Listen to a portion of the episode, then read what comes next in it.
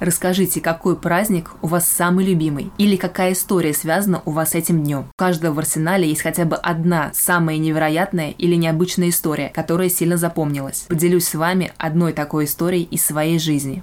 Зима – это мое любимое время года, когда вся атмосфера белая и чистая, а на улице так свежо и морозно. Пока идешь по дороге домой, под ногами слышится этот пронзительный хруст хлопьев, и в такие моменты приходит мысль – надо идти скорее домой, отогреваться, купаться и пить чай с лимоном. Зима она особенная, зима она другая, не такая, как все другие времена года. Зимой происходит самая настоящая магия для меня – и все самые лучшие события в моей жизни всегда происходили и совершались именно зимой. Один из самых особенных дней для меня – это 1 января каждого года, когда происходит полное обнуление прошлого года с подведением его итогов, и наступает нечто новое и неизвестное. Здесь не обходится без сюрпризов. Это как в книге. Одна глава прочитана, но это еще далеко не конец.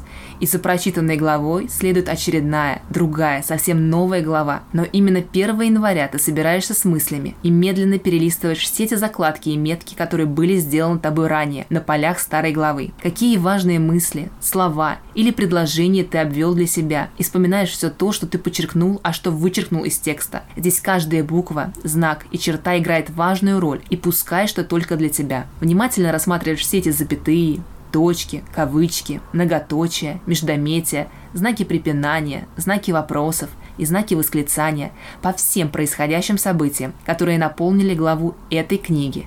А это глава твоей жизни и твой еще один год. Затем сидишь на подоконнике, в пледе или просто смотришь в окно, строишь планы на завтра, на будущее, на всю жизнь. И вот ты все мечтаешь, мечтаешь, мечтаешь, пока падают с неба снежинки. А кто-то на фоне несет несчастную елку и спешит с подарками домой. Последние три года с 2018 по 2020 я отмечала Новый год у своих московских родственников, у которых есть маленькие дети и собака-овчарка.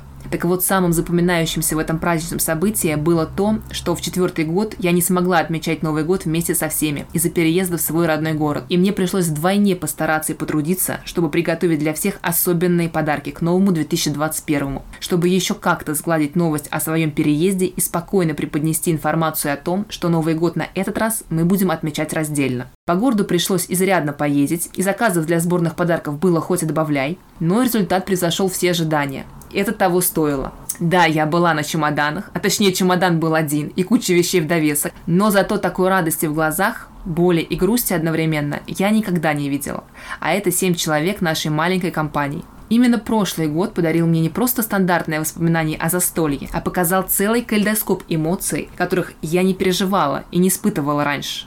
И да, это и жизнь, и слезы, и любовь. Но Новый год бывает разным. А теперь, внимание, вопрос. Любите ли вы Новый год так же сильно, как люблю его я?